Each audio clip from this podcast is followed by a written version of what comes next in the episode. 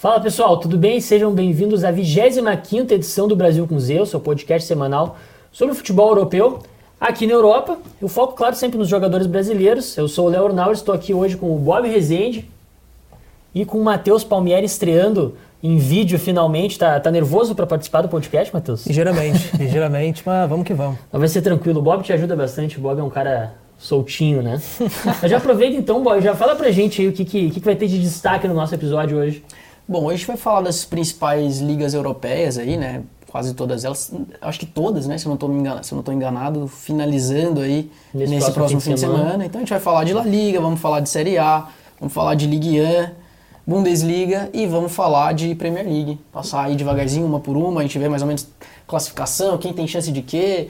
Exato. E já como estão os brasileiros, é, né? Exatamente, né, mas é, alguns, alguns campeonatos já têm campeões, né, como na Premier League o Manchester City já é campeão, né, na Série A italiana a Inter de Milão. Uhum. Bundesliga também. Mas na La Liga está em aberto, Ligue um está em aberto, então a gente vai dar uma passada geral nisso, sempre tentando focar nos jogadores brasileiros, né? Às vezes não dá muito, mas às vezes os jogadores brasileiros não estão muito bem, né. Mas o que, que vocês acham? A gente pode começar com La Liga, né? Perfeito. Falar de La Liga aí, a gente tem todos os jogos no sábado a partir das treze horas, das treze horas, horário de Brasília, né? Então, trigésima oitava rodada. E o Atlético de Madrid e o Real Madrid, os dois rivais, estão disputando ali ponto a ponto é, quem vai ser campeão. Só para dar um panorama para vocês, depois o estagiário coloca a, a tabela para vocês visualizarem, mas o Atlético de Madrid está com oitenta e três pontos e o Real Madrid está em segundo com oitenta e um, né? O Atlético é o líder, no caso que eu esqueci de falar.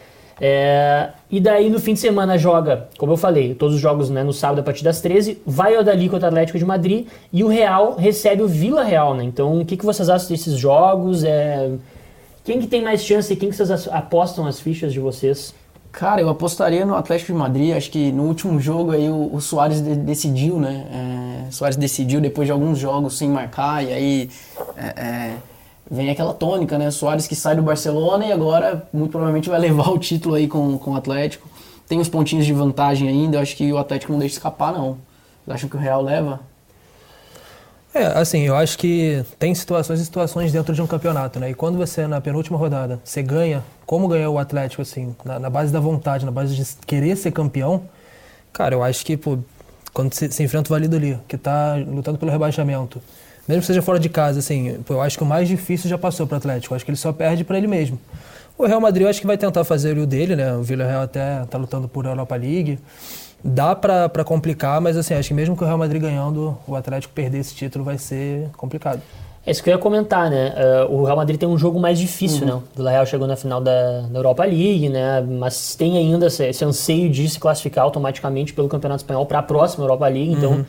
É um jogo mais difícil e também tem a questão do merecimento, né? Se a gente fosse colocar merecimento, o Atlético merece mais que o, que o Real, né? Eu, eu pelo menos penso assim. E é o que o Matheus falou, chega confiante, acho difícil tirar, cara. E tem uma outra questão que o, no regulamento, o critério de desempate do Campeonato Espanhol é o confronto, confronto direto. direto. Uhum. Então, nessa tabela, se o Real ganhar e o, o Atlético, Atlético empata, empata, daí dá Real. Sim. É, eu Isso a... é ser uma pipocada do Atlético. Eu acho que a grande questão também é... é... a parte financeira, né? Assim, o Atlético de Madrid tá bem leve, cara. Porque, pô, o que o Atlético de Madrid gastou e o que ele gasta mensalmente com o elenco, pô, assim, o Real Madrid gastou cem milhões de euros no, no Hazard, que, né, foi a Madrid a passeio, assim. Então o Atlético tá bem leve, assim. Conseguir a vitória, vai jogar o futebol dele, tranquilo. E eu acho que, pô, realmente, assim, só se der aquela tradicional pipocada pra não levar o título. É, recentemente eu dei alguns palpites aqui no canal, tanto, né, nos vídeos que a gente publicou, e aí foi tudo meio por água abaixo ali, o pessoal já tá me chamando de, de pé frio, falando que... Mas dessa vez eu vou de Atlético, acho que dessa vez eu acerto. Pois é, eu apostei no início do, do, do ano, né, em janeiro, eu tava dizendo que eu achava que o Barça ia levar a La Liga, porque tava numa crescente muito grande, né, mas também deu uma derrapada nas últimas rodadas. É, temporada e... ruim do Barça, né? É, comparado ao nível Barça, mas eu ainda sigo acreditando que... Que, cara, eu acho que a temporada que vem, com esses jovens que o Barça tem no elenco mais, né, o Messi ficando, que eu acredito que é, uma, é mais provável que ele fique do que ele saia, né? Não sei se vocês têm essa mesma opinião. É, e uns reforços pontuais, conseguir vender um desses, desses caras encostados aí. Ali. Dá pra, dá pra formar um time bom, né? Mas, enfim, vamos passar, passar pra Série A, porque a gente tem bastante coisa pra falar, não sim, dá pra ficar sim. muito na La Liga, né? É, a Inter de Milão já é a campeã, né? Então, mas tem briga forte pelas duas vagas remanescentes na Champions, né? A Inter de Milão tem uma das vagas, a Atalanta, que está em segundo, tem a outra. E daí tem Napoli, Milan e Juventus brigando por duas vagas, né? O Napoli em terceiro com setenta e seis pontos, o Milan também com setenta e seis em quarto e a Juve com setenta e cinco na quinta posição. E daí no próximo fim de semana, no sábado, às quinze e quarenta e cinco, parece que o pessoal combinou, né, o horário das últimas rodadas para ninguém pra não dar conflito. Uma... Né? Sim, sim. Exato. Passar o dia inteiro. Vai ter muito futebol. Vai ter muito semana, futebol, né? né? Uh, enfim, né, os jogos vão ser o seguinte: Bolonha e Juventus, a Atalanta enfrenta o Milan e Napoli recebe o Hellas Verona. O jogo do Napoli é o mais fácil, teoricamente, sim, né? Então, quem que vocês acham que levam? Pô, eu acho que ia ser uma... É... Uma pena se o Milan não se classificasse para a próxima Champions, né? Porque eles fizeram uma boa temporada, né? Acima das expectativas. Eu acho que é o que vai acontecer. Eu, eu também tô com algumas sensações. Teremos Juve de fora. Juve classificando aí para a Europa League e não se classificaria para a Champions. É, é o que a gente está dizendo, é que a gente acha que a Juve vai acabar se classificando e o Milan ah, vai ficar fora. Ao invés do Milan. Sim. Ao invés do Milan, tá. Porque, assim, o Napoli depende apenas de si, uhum, e tem um jogo relativamente tranquilo, assim. Uhum. E os últimos jogos do Napoli, ele, tem, ele vem indo bem, né? O Insigne jogando muito bem. É, a questão é que o Milan tem um jogo mais difícil, né? Pega e o Milan é, também patinou, né? Na última rodada, empatou em casa. É, então, assim, acho que já vem com a, com a confiança um pouco abalada. abalada. E tanto que joga contra a Atalanta, que pô, on, é, jogou contra a Juventus na Copa da Liga e jogou muito bem, né? É, a gente vê que pô, o, o trabalho do Milan sendo fora de casa já é complicado. Contra a Atalanta, eu acho que não, não vai dar para para Ibrahimovic e companhia, não. Eu ainda... O que eu gostaria que acontecesse é ficasse Napoli e Milan, né? Acho que a Juve merecia, pela essa temporada muito, sim, fraca, ficar em Europa League mesmo para dar uma balançada, assim, fazer algumas mudanças, né? No, no clube. Mas, enfim, eles ganharam o título, né? Conquistaram a Copa Itália ontem, vencendo por dois a um a Atalanta. Sim. Gols do Kulusevski e do Chiesa, né? E aproveitando, o Tolói foi expulso pela Atalanta, né? Um brasileiro, naturalizado italiano. E o Arthur nem entrou no jogo, né? O Arthur acabou embaixo a temporada. Temporada boa do Arthur, né? Pois é, mas aí eu queria provocar vocês pelo seguinte... É... Culpa do Arthur ou também culpa do Pirlo? Porque o Pirlo tem sido muito contestado, né? Eu confesso que eu acho, acho que ele tem escolhas muito ruins, assim, justamente pro meio de campo. Pô, tu escalar o Dybala a maior parte da temporada de reserva, né? Ou então como não, não um cara central do teu time, o próprio Arthur, tu não escalar o Arthur pra colocar o Bentancur e o... Como é que é o nome do outro cara? Do Rabiot. Cara, eu dividiria dá, né? a culpa, eu dividiria a culpa, porque acho que o Arthur não, não vem bem, não é de hoje, assim, eu acho que, que falta um pouco, não sei se é motivação a questão do Arthur, né, eu dividi, dividiria essa culpa, não vou, não vou colocar cem por cento na, nas costas de um só dos dois, acho que os dois têm um dedinho ali, mas assim, o Arthur tem que dar uma acordada, cara, eu acho que é, chegou no Barcelona com muita expectativa e até hoje não, essa expectativa não foi cumprida, né, então... É, assim, eu, eu olhando mais para a Juventus, né, como uma forma geral, é, a gente tem que pensar o seguinte, a Juventus, ela vinha num, num, num sistema, né, progredindo, sendo campeão, e, e, e aí chega o momento que tem a ruptura, e com o Sarri, né, o Sarri, a temporada passada também não foi boa, assim, o Sarri ganhou com o campeonato caindo no colo praticamente, e aí a Juventus demite o Sarri, e aí nisso o Pirlo chega para ser o treinador do sub vinte e três. E aí aquela parada assim, né, tipo, pô, ele já tá aqui, a gente tá precisando de um treinador, o Pirlo é ídolo da equipe, pô, multicampeão pela seleção italiana, vamos botar o cara. Assim, o primeiro trabalho do Pirlo como treinador, uhum, é agora na Juventus. E aí passa também por uma questão que, se você olhar hoje, assim, a, a defesa da Juventus eu acho muito boa. A gente tem o, o De Ligt, tem o Bonucci também, que apesar de ser mais idoso... É... Ser mais idoso. Pegou pesado. Vem, vem jogando bem, né? O ataque também... Mais gente... experiente. É, Perdão. É um, é um senhor zagueiro, digamos assim. É, e, e a gente olha pro ataque também com o Ronaldo, com o Dybala, que eu acho que pô, desde a temporada passada, na reta final, sofreu com muitas lesões, e essa temporada, acho que as lesões assim, pegaram muito o Dybala, mas o meio campo da Juventus é, é capenga, assim. Tem até aquele meme do cavalo, sabe? Que o cavalo vai ficando bonitão, aí chega no fim, ele é, ele é só desenhozinho ali, o traçado. Da Juventus, o capenga é no meio de campo. É de meio campo, cara. Não tem um jogador ali que você fala que é top três, pelo menos. Pois é, mas eu acho que a questão do Arthur é que ele deu um azar, porque quem pediu a contratação dele foi o Sarri, né? Ele é um jogador, uhum, que era bem moldado pro esquema do Sarri. Sim, totalmente. Pra mim ele sofre com um problema na Europa, que ele tem, com a bola no pé, muita qualidade, né? Uhum. Isso é inegável. É, o pessoal fala que ele era um cara que às vezes não era muito incisivo, não dava aquele passe muito Falta vertical. Falta um pouco de intensidade, você acha também? Eu, eu acho que essa questão do passe vertical é o que ele melhorou muito, mas a questão da intensidade para um jogador de meio campo é muito importante, né? É, principalmente na Europa, né? Uhum. O cara tem que saber marcar muito, tem que ser muito bom nessa pressão pós-perda, é um negócio que ele sofre um pouco, né? Pela... na questão física, assim, então eu acho que tá aí o ponto de virada dele, né, para ele virar de um jogador hoje que é um ótimo jogador a nível europeu, para ele virar um top do top, assim, uhum, né? Então, mas eu, eu torço para ele, acho que, que, que também o próprio futuro da seleção depende dele, porque aquela segunda Total. posição de meio de campo está em aberto no, uhum. no time do Tite, né? E o Tite gosta muito dele, né? Assim, pela, pela característica de jogo mesmo. Eu acho que o Arthur também, é, não, não sei se, se nesse sentido impacta muito, né? Mas ele sai do Barcelona com algumas polêmicas de, de disciplina, uhum. e aí a mentalidade da, da, da Itália é um pouco mais, né? Linha dura ali. Né? E aí ele chegando assim com uma forma... não tão, tão boa assim, não sei se pode ter atrapalhado também nesse sentido, né? Uhum. Acho que sim, que ocorreu muito, o pessoal ficou meio, meio bravo com ele lá em Barcelona, que ele foi na festa do Neymar antes de um clássico e se machucou, antes de um clássico contra o Real Madrid, daí se machucou, é, daí também se envolveu com algumas questões aí de festa, né? Gosta de uma festa, Bob? Ah, comedidamente. Nem pode, né, cara? Estamos aí...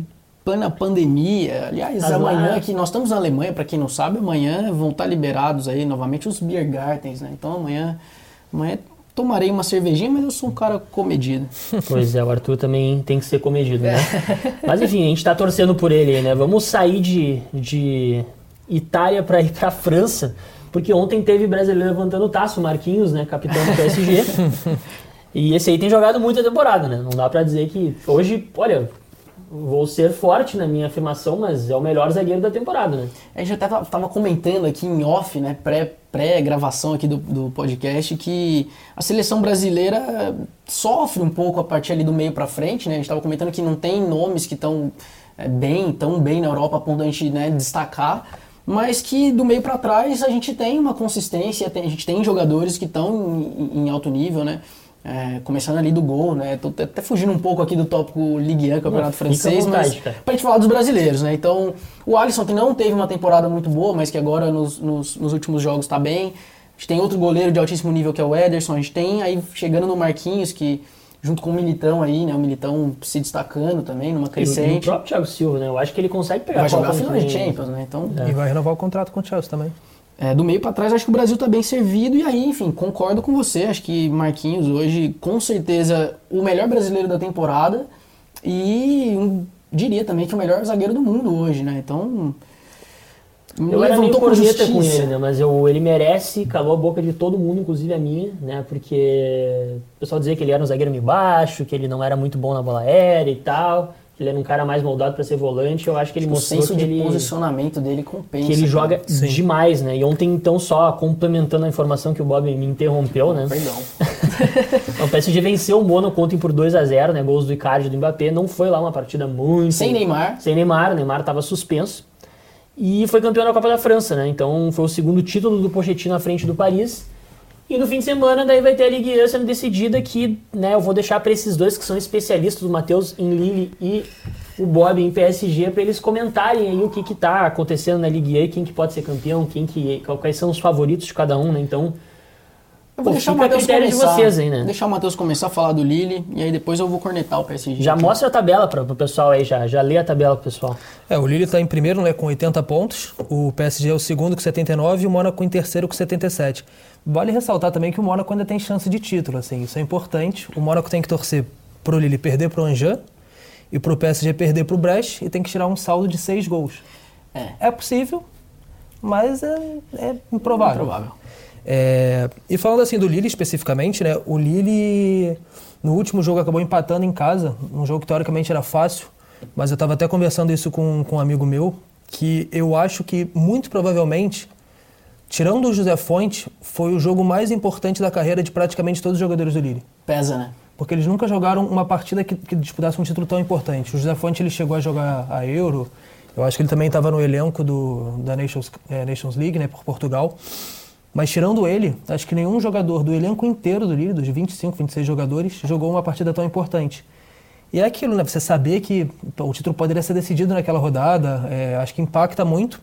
Principalmente pelo Lille ter muitos garotos, mas também alguns veteranos, como é o caso do, do Yılmaz, que praticamente jogou na Turquia, e né, relativizando assim, a importância dos torneios.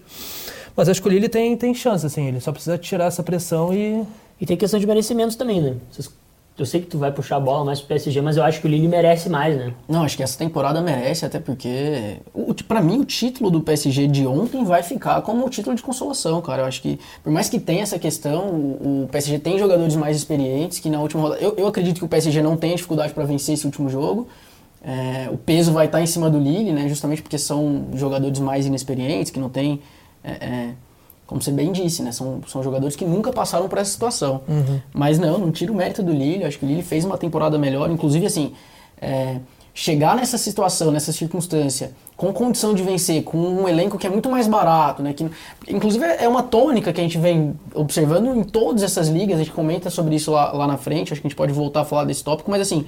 Muitos times que vinham de uma hegemonia e que vinham de temporadas muito boas, né? A gente falou da Juventus ali em cima, a gente fala do P S G aqui, que acho que de todos esses, é o que, de todas as ligas, é o que tem uma discrepância maior, né? Todo mundo esperava o P S G ganhando muito fácil aí.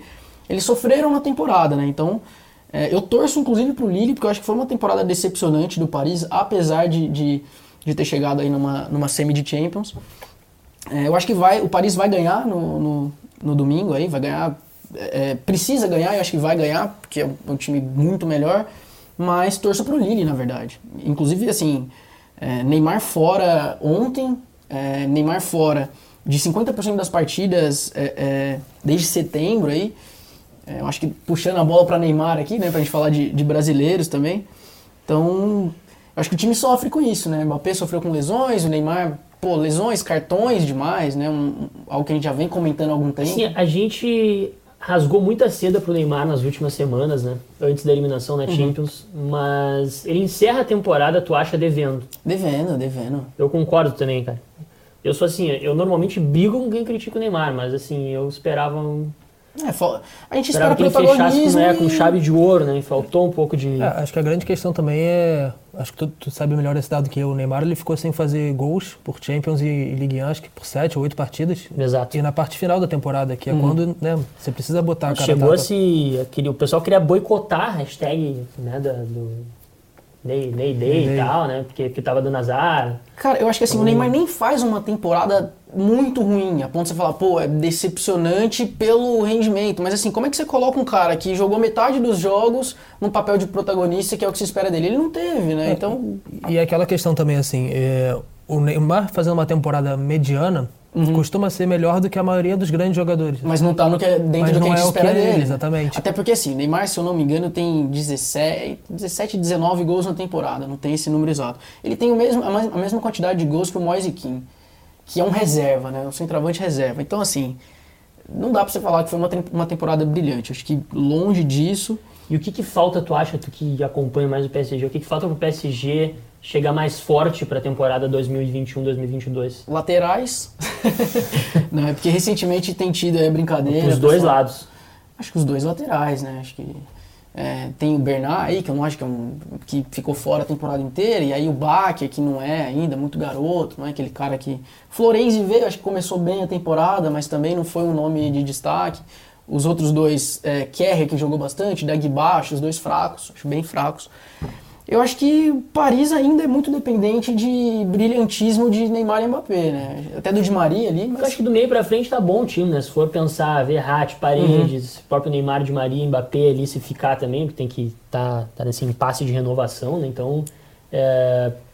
eu, eu ainda pensaria mais um zagueiro, né? Eu acho que faltam algumas peças, cara, que são pontuais, mas são... O Kimpembe, às vezes, ele é uma manha. Ah, a gente às falou do Thiago é Silva aqui, né? O Paris perde o Thiago Silva pra jogar com o Kimpembe. Eu não vejo explicação. Eu acho que o Kimpembe até cresceu bastante na temporada, né? Eu, eu ele ele fez uma temporada isso. melhor do que eu esperava. Eu achava ele um cara muito mediano, mas ele... Eu acho Dá ele pra bom, dizer que ele deu... Eu acho ele bom jogador até. Eu acho ele bom jogador. A gente tava tá, tá falando fora, né, que no jogo contra o Manchester City uhum. pela Champions, ele vacilou, né, abriu a barreira. Sim. Mas eu acho ele bom zagueiro, assim. A grande questão é, é se alguém vai, vai cobrir a, a parte dele ali, né. Tipo, acho que é uma questão muito mais de, de é, ajustar mesmo, assim. Parar no treino e falar assim, ó, quando acontece isso, você faz isso e tal. Uhum. Que eu acho que ele é um zagueiro muito mais intuitivo do que pensante, digamos assim, sabe. Ele é, ele é muito...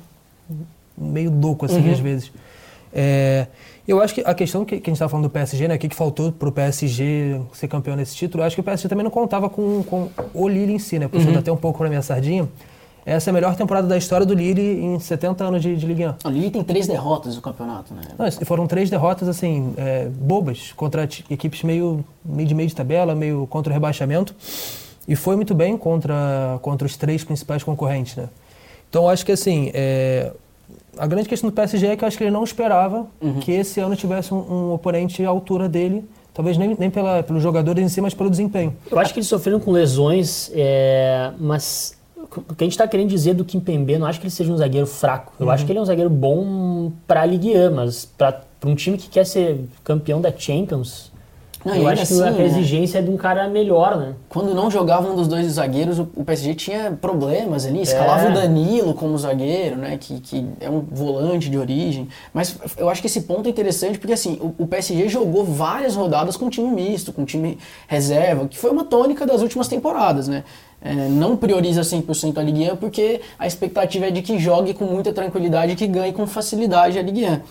E aí, realmente, o, o desempenho do Lille surpreende, inclusive o, ao Paris Saint-Germain, né? Então, bom, vamos dar uma passada só, então, nos jogos aqui, que a gente nem citou, né? Quais sim, vão sim. ser os jogos. Jogos com transmissão do OneFootball. Com transmissão né? Como... do OneFootball, né? Como vocês sabem, a Liga passa no OneFootball, então vão, todos os jogos vão ser domingo às dezesseis horas, né? Na trigésima oitava rodada.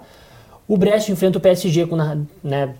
Esse jogo do P S G que vai ser com narração do Rob Porto, do Mauro César Pereira no OneFootball. E o Angers recebe o Lille, Luiz Alano e Paulo Lima no comando dessa partida. Então, é, essas vão ser as transmissões das duas partidas para quem quiser acompanhar essa reta final de, de Ligue um, né? Decisão. Decisão. Passamos para a Bundesliga agora? Bora para a Bundesliga. Então tá, então puxa para gente aí a Bundesliga. Então, a Bundesliga que também passa aqui no OneFootball, né? Você pode ver ao vivo de graça. É... O título já está meio que decidido, né? O Bayern já, já conquistou com algumas rodadas de antecedência. E também a Champions League foi decidida na última rodada, né? O Leipzig já tinha, já tinha definido. E o Wolfsburg e o Borussia também carimbaram a vaga. É, o único problema do, do Eintracht Frankfurt, né? Que passou boa parte da temporada ali. E aí nas últimas... Foi uma pena, né? É, eu, eu achei interessante, sim. Até porque tinha alguns destaques individuais bem interessantes, sim. Como o Kostic, o André Silva, o português, metendo muito gol. Que era também é, um jogador que prometia muito no Porto quando uhum. moleque, né? E aí... Deu uma viajada assim pela Europa e acabou não rendendo. Mas tem briga ainda, tem briga pelo rebaixamento. O Arminia Bielefeld, o Werder Bremen e o Colônia, os três ali disputando para ver quem cai diretamente e quem joga o playoff. Exato. Não, é questão pro pessoal saber, né? Na, na Bundesliga funciona um pouco diferente o rebaixamento. São dezoito clubes, né? Os dois últimos, o décimo oitavo e o décimo sétimo, são rebaixados automaticamente. E o décimo sexto ele joga uma partida contra o terceiro, terceiro da, da, da Bundesliga dois, que também passa no OneFootball, né? Então... Eu acho até interessante, eu até pensei que seria legal o pessoal importar esse... Esse formato? Esse formato no Brasil, né? Então, eu acho que é uma questão... Emocionante, cara. Eu acho que, que o Vasco jogaria bastante isso, né? Vocês acham? Concordo? Que isso, mano? Ah, ano passado uh... foi décimo sétimo. Que of... Foi. Então não. Que ofensa, mano. Eu não sei, só, só fiz uma provocação aí, né? Ah, eu, eu acho legal porque, assim, tem muita discussão, né? De pontos corridas e mata-mata e tal, não sei o quê. Esse jogo é, é o jogo da temporada, é o mata-mata máximo, assim, uhum, não, é. não tem jogo mais mas, importante. Mas torna muito interessante o campeonato, né? Eu sim, acho sim. que é legal, assim, quanto mais disputa tem... Inclusive teremos os playoffs no futebol também, né? Então, sim, logo certeza. Após essa última rodada, todo mundo ligado que teremos... Eu acho que a única grande questão, assim, né? Se você for pensar de um ponto de vista mais é, do futebol, né? É um planejamento inteiro de uma rodada, de uma rodada não, de uma temporada inteira... Que se define um jogo, né? E às vezes aquele erro individual, assim, custa não sei quantos milhões que é, recebe, né? De acesso... Ah, mas eu, eu gosto disso, Eu gosto cara. também, eu, eu gosto, que, mas tem é... que pegar fogo no parquinho. É... Eu queria destacar só um fato aqui que... Pelo menos, né, três clubes que são muito tradicionais, né? O Schalke já rebaixado, sim. E aí Werder Bremen e Colônia também brigando aí contra o rebaixamento. Uma temporada ruim aí para os grandes alemães. Pô, se cair o Werder Bremen, realmente vai ser três, três times três tradicionais, times né? Tradicionais. Na segunda divisão. Mas enfim, mas como também é, já não tem muito em disputa, a gente pegou de Bundesliga aqui para destacar um personagem que vem sendo o principal. Quem seria? Né? Quem seria? Quem que vocês chutam? Aí é, nós estamos falando de Robert Lewandowski, né? Porque o homem... O polonês ele bateu no último fim de semana o recorde de gols do Gerd Müller, né, atacante do, que também era do Bayern, é, da seleção alemã, que na temporada setenta e um setenta e dois fez quarenta gols. Então, no fim de semana passado, o Lewandowski chegou aos mesmos quarenta gols em vinte e oito partidas. Impressionante, né, cara? Já fez tanto gol assim na tua carreira, cara? Pô? Ah, fazia. Fazia no Interclasse, né? Bom, ele... tá na briga. Vocês acham que o Lewandowski vai ser eleito daqui a pouco o melhor, melhor do mundo pelo segundo ano consecutivo? Difícil cravar, mas briga, briga bem, né? Briga, briga bem. bem. É, eu acho que por ele ser o atual, né, campeão da, da situação, ser o melhor do mundo hoje, eu acho que fica um pouco até mais fácil, assim, ele manteve o, o nível, né? Assim, teve algum problema de lesão ali, principalmente na, na reta final de, de Champions, uhum. nas quartas de final. Mas quando jogou, ele, ele entregou o que ele sempre entregou, que eram gols, boas jogadas, golaços, né? Ele Sim. fez um gol de voleio nas últimas rodadas, então assim... É, puxando assim de memória, eu não, eu não consigo pensar num jogador que, até mesmo de City... E... É, talvez um De Bruyne ali, se mas fez mais... Mas da Euro, da Champions, exato, né? Mas, cara... Mas pensando, se hoje tivesse momento... que cravar, eu acho que seria o Lewandowski. É.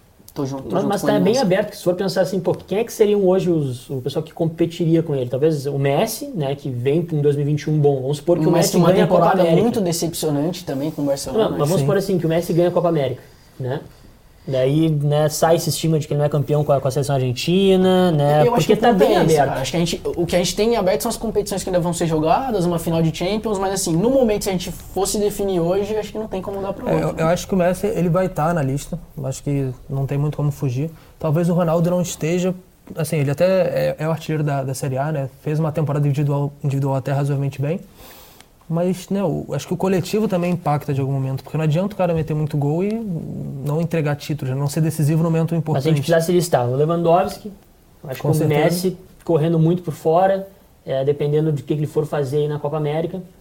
O De Bruyne, se sim, vencer sim. a Champions... Acho que, acho que é justo. Se, se, por exemplo, Bélgica ganhou a Eurocopa uhum. e o De Bruyne é campeão da Champions pelo City. De novo, os belgas, cara. Na geração belga, mas daí ele seria eleito provavelmente o melhor, o melhor jogador da temporada, né? É, mas é uma disputa bem aberta. Eu acho que ele tá no top três, é justo. É justo pelo que ele fez Sim, na temporada. Justo. Principalmente na, na, sendo campeão da Premier League, uhum. é, chegando à final também, ele ganhou a, a Copa da, da Liga Inglesa também, então assim, acho que seria injusto pela temporada que ele fez individual e coletivamente. Então, pelo menos top três ele tem que estar. Tá. E aí o Messi, eu acho que também ele tem, assim, pelo histórico, né, carregou o Barcelona em alguns momentos da temporada, e o Lewandowski, pelo que a gente já falou aqui, não precisa nem falar Boa, também. Boas escolhas. A gente até falou de, de De Bruyne aqui, né? A gente já, logo já passa para a Premier League. Eu queria só também, antes de falar dos jogos, a gente vai listar aqui os jogos de Bundesliga é, em parceria com a, com a V BET, transmitidos pelo OneFootball nesse final de semana. Eu queria só puxar um dado aqui, porque a gente falou de, de Lewandowski, a gente falou... Né, do, dos quarenta gols que ele fez na temporada, e como a gente tem sempre aí o compromisso de falar dos brasileiros na Europa... É, o Léo puxou um dado interessante aqui, que são os top dez artilheiros da temporada europeia, e não consta nenhum brasileiro nessa lista, né? É, até fui depois procurar ali quem era o primeiro brasileiro, ele não aparece nem na segunda página. É o Arthur Cabral, atacante do, do Basel, da Suíça. Eu, eu coloquei que o número eu, era, não é nem só os dez artilheiros, mas é o, o, dez, é, o top dez de jogadores com maior número de, de assistências e gols somados, né? Uhum. Então... É, só para vocês verem aqui, depois a gente coloca na, na tela aí também a lista. O Lewandowski está com quarenta gols, né, e sete assistências. Uhum. O Messi vem em segundo com trinta gols e onze assistências. André Silva com vinte e sete, ó, André Silva português que o, que o Matheus tinha citado. Uhum. vinte e sete gols e oito assistências. Harry Kane, vinte e dois gols e treze assistências. E aí segue a lista com o Mbappé em quinto, em quinto lugar, com vinte e seis gols e sete assistências. Mas nenhum brasileiro aparece, né? Então, nem Neymar, nem Gabriel Jesus, nem Richarlison, os atacantes da seleção brasileira estão devendo, né? Do meio para frente, um... uma temporada ruim dos brasileiros no geral, né? Que totalmente. É que a gente comentou, enfim. E o Neymar também não tem se caracterizado por ser esse cara goleador, né? Ele tá jogando mais como camisa dez. Hoje, se tu for pensar, ele tá muito mais é, dando assistência do que fazendo gol, né? Acho que o Neymar tem que jogar pelo menos setenta e cinco por cento dos jogos da temporada para ele querer estar tá nessa lista. Porque é. senão ele não vai conseguir acumular números, não tem, não tem nem... E, e na temporada também o Neymar, ele, ele chegou a, a ter muito o, o penúltimo passe, né? Ele dava uhum. um passe pro cara dar Isso assistência é para ele fazer gol. E esse número acaba que não existe, né? O, uhum. o pré-assistência, não existe. É o participação em jogadas de gol, Sim. mas que aí também não, não vai entrar. Hein? Mas mas tô... quantos gols o Icardi perdeu, né? Quantas pifadas no Neymar, né? Que o Icardi perdeu, né? É, e eu acho importante ressaltar que, assim, é, tem alguns jogadores de, de, de, dessa lista, né, do top dez, que são jogadores que até são surpreendentes, né? O caso do André Silva, que a gente já falou, e o Luiz Muriel, que é o colombiano do, da Atalanta, que não é nem titular na Atalanta, né? O uhum. titular é o Zapata, que até jogou na, na Copa da, da Itália. Então, assim, é, é uma lista curiosa, de uma forma geral, mas também evidencia o problema do Brasil do, do meio pra frente, né? Com certeza, né? Mas vamos observar, né? De repente, na temporada que vem, surge um novo nome. É, e falta também uma rodada aí, né? Vai que alguém faz uns quinze gols aí. Bob, então, fala pra nós os jogos da Bundesliga pra gente fechar de futebol alemão. Vamos lá, teremos todos os jogos da Bundesliga no sábado, dia vinte e dois. Às dez e meia tem Bayern de Munique aí, levantando a taça, toda aquela festa ali, muita cerveja, vão todos pro Biergarten comemorar depois. Tá liberado, né? Tá liberado, opa. Pô, eu estava em Munique o último fim de semana, tá liberado já a bebedeira lá, tava né? Então, bom lá. Tava, tava legal. Bom, Bayern de Munique e Augsburg, às dez e meia da manhã, com narração de Dudu Monsanto e os comentários do nosso querido Gerd Wenzel. E também às dez e meia, Borussia Dortmund e Bayer Leverkusen. É... A gente não tem muita coisa na briga ali do lado de cima da tabela, mas vamos ficar de olho nos jogos lá de baixo, ver quem que cai direto, quem que vai para esse playoff. É, vamos concordar também, né? O, o Borussia tem o Haaland e o Bayern tem o Lewandowski, então é show garantido. Assim. É outra questão, né? Esse jogo do Bayern, ele pode marcar o Lewandowski quebrando o recorde. Ele igualou, né? Ele igualou, igualou o recorde. É verdade. Mas ele pode quebrar o recorde, então isso vai ser realmente histórico, né? Porque é uma marca de quarenta gols... em uma temporada é, é muito gol. Bastante, e isso mas... que o Lewandowski ainda ficou machucado boa parte, né? Então, é... Mas enfim, vamos passar de Premier League aqui pra gente dar uma fechada no, no, nesse nosso episódio, que já está ficando muito longo. é... Então, né, vamos, vamos ver o que, como é que tá essa tabela aqui. O Manchester City é o campeão da Premier League com oitenta e três pontos, né? O Manchester United também já consolidado ali na segunda posição com setenta e um. E daí tem três times brigando por duas vagas para a próxima Champions League, né? O Chelsea com sessenta e sete... O Liverpool com sessenta e seis, ontem ganhou de três a zero, né? Fazia uma, uma boa vitória do Liverpool. E o Leicester em quinto lugar com sessenta e seis pontos também. O Leicester que ficou boa parte da temporada ali em terceiro e tal, realmente estava... É... Enfim, acho que talvez desses, desse trio aí fosse o que mais merecesse, né? Ou não? Então... É... E o que agora tem mais chance de ficar de fora, né? Eu, eu, eu acho... Eu, eu concordo em parte com a sua, a sua colocação, porque na última rodada, né, teve Chelsea e Leicester. Eu acabei escrevendo esse jogo pro, pro aplicativo e, assim, o Leicester não, não mostrou futebol, assim. O, o Chelsea, ele, ele conseguiu controlar bem o jogo. É, não foi brilhante, o Chelsea não foi brilhante, mas ainda teve a questão do, do Leicester ter sido campeão da, da, da F A Cup no, no último fim de semana. E acho que o Chelsea, ele, né, tava com mais vontade de garantir isso, assim, de mostrar. E a vitória do Chelsea fez ele ultrapassar o Leicester. Então... A temporada, de uma forma melhor, do Leicester é histórica, né? Porque a gente sabe, né? É um clube que, que não tem a mesma tradição do, do Big Six. Mas, assim, é, não é, dá tem pra... uns clubes do Big Six também não tem muita tradição, né? Mas... É, assim... aí a gente vai entrar num, num buraco mais embaixo. E o buraco é tão embaixo que o Arsenal já ainda está lá. Mas eu acho que, sim, o, o Leicester fez uma, uma boa temporada, mas, assim, na reta final... Deu é, deu uma caída, né? Daí o grupo cresceu. Patinou. Mas, enfim, também pode acontecer dos cinco times se classificarem para a próxima Champions, né? Se o Chelsea perde na última rodada, o Leicester ganha, o Liverpool ganha, o Chelsea vai para a quinta colocação, né? Daí o Liverpool e o Leicester ficam. E se o Chelsea for campeão da Champions, tá garantido, daí garantido. Esses cinco todos estarão garantidos na Champions, porque não é que nem no, no, no, no brasileiro, por exemplo, que se o Flamengo for campeão, abre mais uma vaga para o que tá, né? Que tem, sei lá, nove times que vão para Libertadores, né? Então... É... Eu queria que você comentasse sobre o Liverpool, na verdade, porque você até comentou com a gente em off aqui que o Liverpool, uma é. temporada ruim, com boas chances aí de se classificar direto, beliscar talvez até uma terceira posição. É, o pessoal sabe que eu acompanho bastante o Liverpool, né? Então é, eles estão a nove jogos invictos, se eu não me engano, então deram uma crescida nas últimas rodadas, que foi importante, e, e muito que o Klopp conseguiu é, parar, conseguiu, tipo assim, corrigir o meio de campo e parar de inventar na zaga, né? Colocou todo mundo nas suas devidas posições, parou de improvisar o Fabinho, né, que foi uma coisa importante. É, eu sempre batia muito numa tecla assim, que o Fabinho e o Henderson são os dois jogadores de meio campo que mais entendiam o modelo do Klopp de recuperar essa bola, de ganhar os duelos pelo alto, né, de ser, ser esse termômetro do time, né. Então, sem o Henderson, sem o Fabinho no meio campo, é, não só a defesa estava desfalcada do Van Dijk, mas também estavam, o time estava desfalcado dos seus dois melhores jogadores no meio, né. Então... Nada contra o Thiago Alcântara e o Wijnaldum, mas eles, eles são jogadores auxiliares nesse modelo do Klopp, né? Então, eu acho que nas últimas rodadas, o Klopp colocou o Fabinho no seu lugar, o Thiago Alcântara cresceu, o Wijnaldum cresceu, e os dois meninos que estavam jogando na, na zaga, uhum. Óbvio que eles não são do nível do Van Dijk, ou do Joe Gomes, ou do Matip, mas... E ninguém espera isso também. Mas eles são, né? Eles fazem o feijão com arroz, né? Se forem bem auxiliados, é... dá pra dar um caldo, né? Dá pra... É, eu, pra não comprometer, né? Eu acompanho alguns jogos do Liverpool pela Champions e quando o Fabinho estava jogando de zagueiro, eu acho que é exatamente isso que você fala, assim. O problema não é nem o, zague, o, o Fabinho jogar de zagueiro, que até ele faz bem. O problema é a ausência dele no é meio. É perder ele no meio campo. E aí isso impacta mais do que, né, ele ir bem no, na defesa. Aliás, o Liverpool, a gente falou de Liverpool, tem vários brasileiros no Liverpool. Eu queria passar rapidinho, assim, Thiago, né? Que brasileiro naturalizado, mas você falou de Thiago. Uma temporada decepcionante do Thiago. Acho que foi decepcionante, eu acho que o Liverpool como um todo foi capenga, né? Sim, eu acompanho muitos, digamos, influencers do Liverpool lá, lá na Inglaterra mesmo, e todos, todo o pessoal gosta muito dele, assim, né? Ele é um cara legal eu de tu ver muito, jogar. Eu né? gosto muito do futebol dele, por isso até. É, eu acho que o pessoal não tá, não, não, não ficou decepcionado, né? Acho que ficou decepcionado com o time de uma maneira geral. Acho que ele não foi o foco de todas as críticas, né? É... Mas enfim, vocês concordam com a sua opinião? Ou... Sim, eu, eu acho que o Thiago, na verdade, é um dos melhores jogadores menos midiáticos que existem aí. Porque ele joga muita bola, ele tipo, comandava boa parte do meio campo do, do Bayern na época, uhum. é, fez parte do Barcelona também, histórico, e eu acho que ele chega no Liverpool, até a, a estreia dele, acho que ele quebrou o recorde de passes jogando meio tempo, assim. Eu acho que ele é um jogador que, pô, encaixa em qualquer time, uhum. vai ter que dar um tempo. Exato.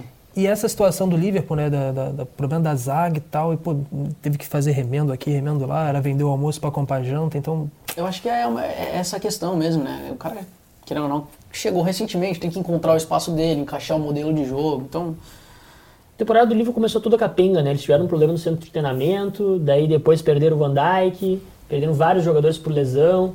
O trio de ataque caiu muito de desempenho, né? Sim. Importante falar, tirando o Salah, na verdade, né? O, é tanto o, que o Jota, ele, ele, de certo momento, ele assume o protagonismo sim, do ataque de uma forma mas geral. O, eu falei errado, né? O trio de ataque não. O Firmino e o Mané, né? Os dois cresceram agora na reta final, mas a temporada deles foi bem abaixo. Então, acho que o Thiago é o menor dos problemas, né?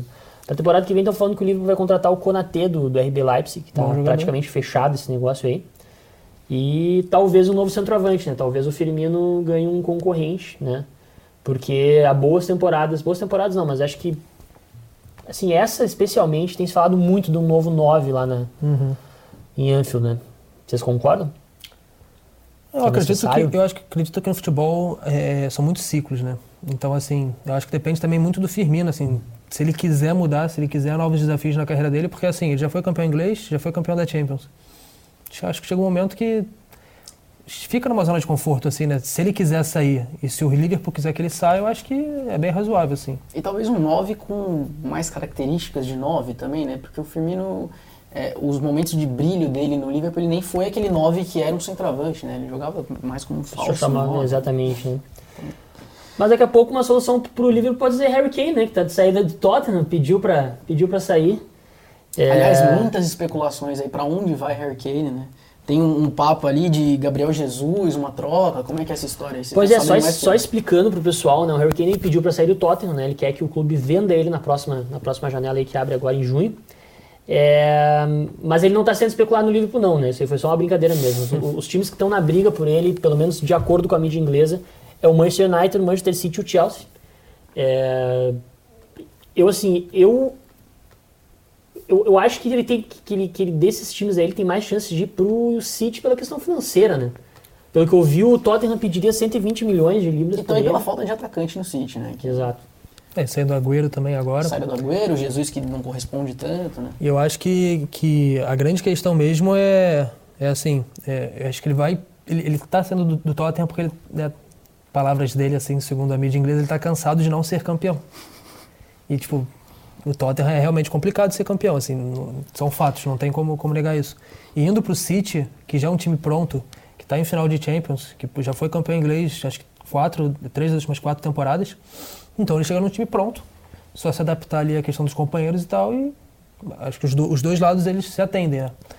A questão do Chelsea e o United é, acho que o, tem umas situações mais específicas, né? Porque o United acabou de renovar com o Cavani. Exato. É... Tem o próprio Cristiano Ronaldo, né? Que estão falando que está saindo da, da, da Juve. Tiraram os carros de luxo lá do Cristiano, da casa dele, daí... Pô, mas eu gostaria de ver essa contratação do United, hein? Apesar de eu ser torcedor do Liverpool, eu acharia interessantíssimo o Cristiano Ronaldo. Na... É, pela nostalgia, seria legal, né? Seria legal. Eu acho que o Harry Kane, inclusive, ele tem mais a ver com o Manchester City do que o próprio Haaland, né? Porque o Harry Kane, ele, ele também ele tem um pouco dessa coisa de ser um camisa nove, que ele é grandalhão, mas ele faz muito uhum. o time jogar. Uhum. Né? Ele arma muito bem, ele faz parede, ele consegue... Um jogador que de toque de primeira ali. É, né? Assim, ele é um cara super criativo, assim, não é um, um cara que a bola bate nele... Né? É, e uma coisa que, que se fala muito volta. Aqui na Europa, né, é a questão de adaptação. Então, assim, o Harry Kane já está adaptado tá, à Premier League inglês, há certeza. Muito tempo. Será que o Haaland vai se adaptar porque ele é um jogador mais explosivo? Uhum. Então, assim, é uma solução caseira. Não é exatamente Uma... barata, né? E o Haaland tem um papel diferente até no Borussia, sim, né? Que ele... é um cara, o time é mais dependente dele, então assim, É, por mais que eu nem ache que seja a principal característica dele construir jogadas, mas ele é um cara que precisa construir muita jogada no Borussia. Então, assim, eu acho que é o que você falou, o período de adaptação do Haaland seria muito maior, né? Sim, então, totalmente. Eu acharia mais, que faria, faria mais sentido o Haaland no Chelsea e o Harry Kane no City, né? E parece que o Liverpool, né, tem algumas especulações envolvendo o Liverpool e o Sancho. Então... No meio de toda essa bagunça, como fica Gabriel Jesus, né? Gabriel Jesus tem, inclusive, uma especulação de, beleza, Harry Kane vai pro, vai pro City, daí Jesus em troca pro, pros Spurs.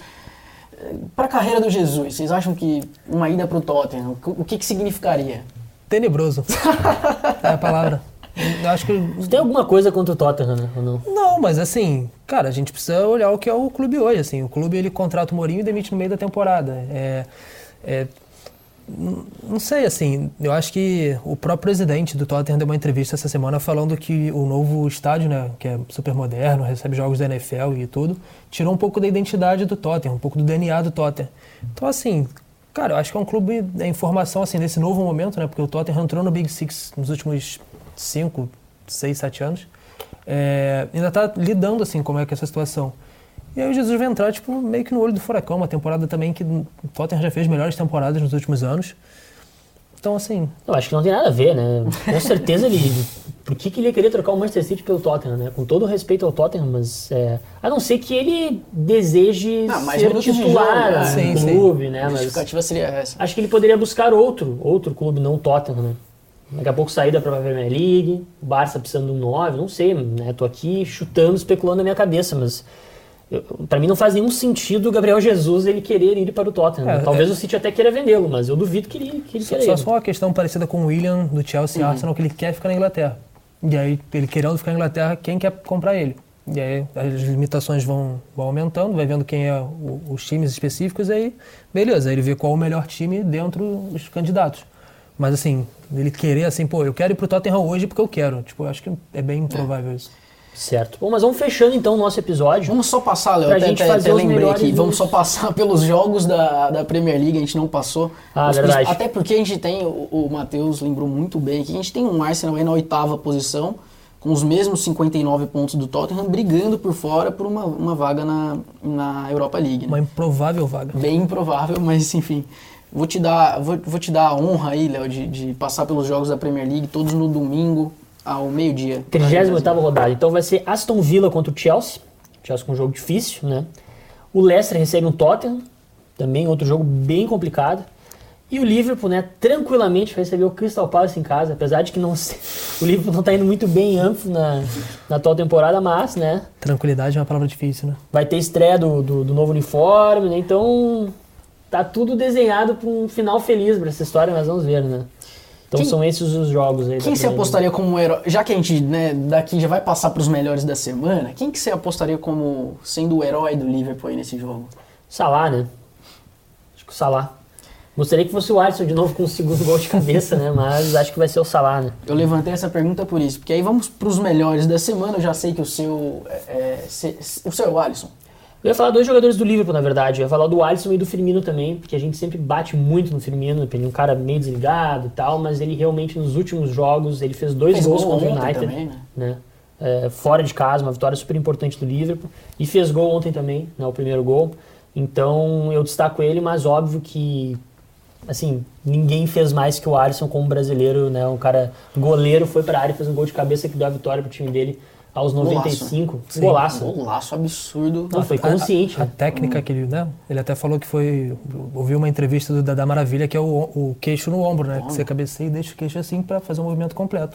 Pô, esse que o nosso programa é jovem. Explica pro pessoal quem é Dadá Maravilha. Dadá Maravilha foi um jogador que jogou um esporte chamado futebol há muito tempo atrás.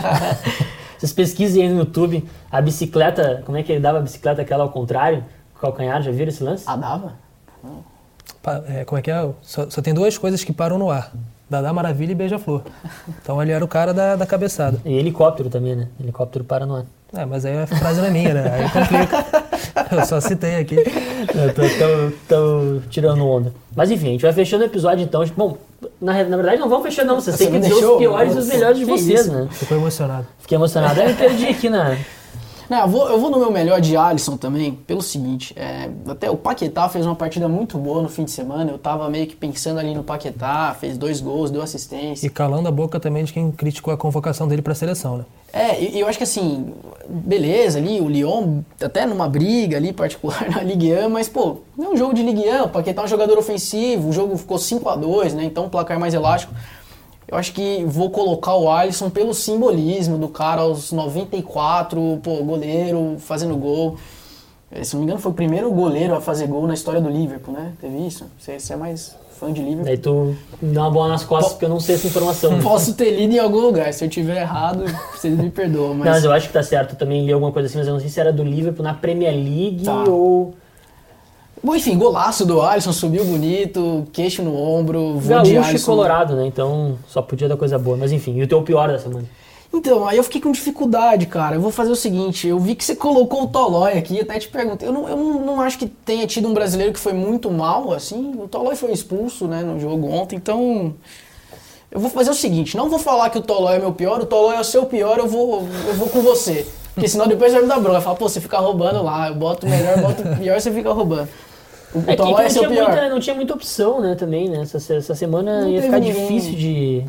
É, eu, eu até essa questão do Tolói, ele foi expulso depois que ele foi substituído, né? No, na reta final, já ali no, nos acréscimos, porque o juiz inverteu uma marcação e aí o banco da Atalanta ficou completamente revoltado. Ah, já tinha saído do já jogo. Já tinha saído. Exato. É, mas assim, eu não, tenho, eu não tenho como discordar de vocês sobre o Alisson, né? Até pelo simbolismo que o, que o Bob falou e até pelo que foi o ano do Alisson, né? Assim, teve um jogo contra o City que ele errou duas saídas de bola tenebrosas, assim, também e, e acabou...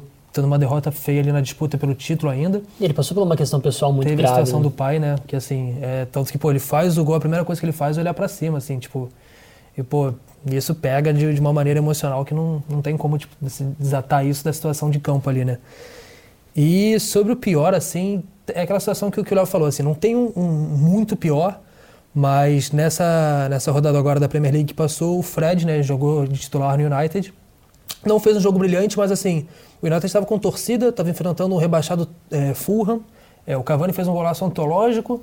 Acho que o Fred poderia ser mais consistente. Assim, acho que ele fez muito burocracia, voltando para a seleção. Né? Então, a bola assim, queimando no pé dele. É, assim... Parecia que... Tá ligado quando você é criança e aí você vai jogar pela primeira vez com o público, aí você fica todo nervoso e a bola vem, tu só quer se livrar para não passar vergonha? Tava um... Críticas pesadas. Uma vibe assim. Não, mas ele, assim... Pelo que ele entrega, eu acho que ele foi muito abaixo.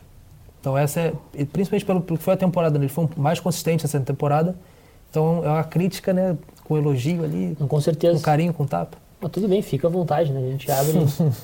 O Léo vai querer correr para encerrar o episódio de hoje, eu vou, eu vou na frente dele fazer o seguinte, vou voltar naquele tópico que eu tinha levantado, levantei essa bola. Depois a gente toma multa, né, esse que é o problema. Não, mas é rapidinho.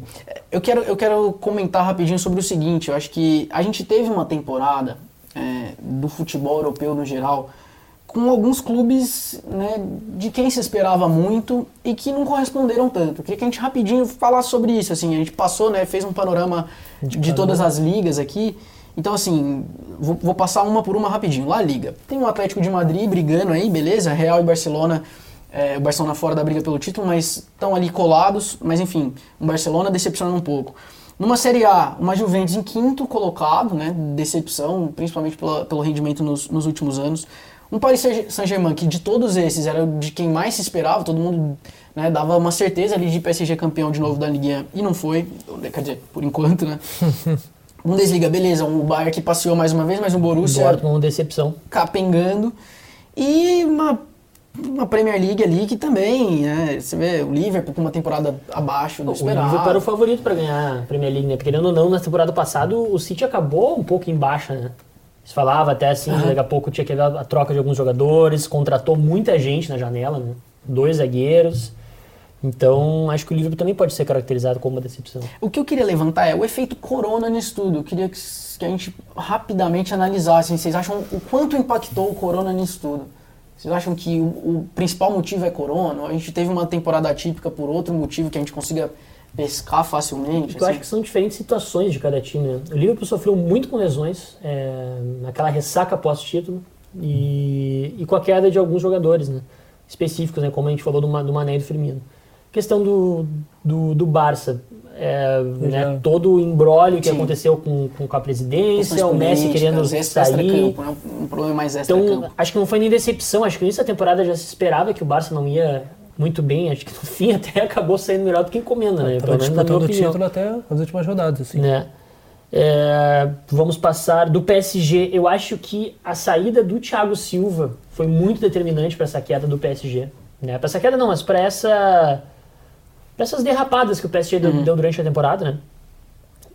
E fechando com Série A, daí a Juventus, uhum. eu, eu, eu diria assim que acho que foi um planejamento ruim, né? Acho que um grupo moldado para treinar com o Sarri, daí do nada coloca um treinador com outras ideias, que quer outras características dos jogadores. Então acho que essas explicações são diferentes. Eu não sei Sim. se tem o Corona tanto como influência, sabe? É, o meu ponto do Corona, na verdade, era mais sobre a ausência de torcida, né? Principalmente. Até porque a gente estava comentando aqui antes o quanto, apesar de assim, é, hoje você olha para o futebol, principalmente na Europa, né? Um futebol que envolve caminhão, caminhões de dinheiro, né? Envolve um planejamento sempre, envolve questões técnicas, táticas, treina, treinamento, treinadores muito gabaritados, mas o quanto o fator emoção no futebol ele ainda é importante, né? Acho que o meu ponto era mais trazendo para, pô, pensa no Liverpool e num, num, com ausência de torcida, né? Pensa num, é, num Borussia Dortmund, né? Com ausência de torcida, então é, é o meu ponto era mais esse, assim. Eu acho que, por exemplo, o Barcelona, que é uma coisa mais teatral, assim, uhum. né?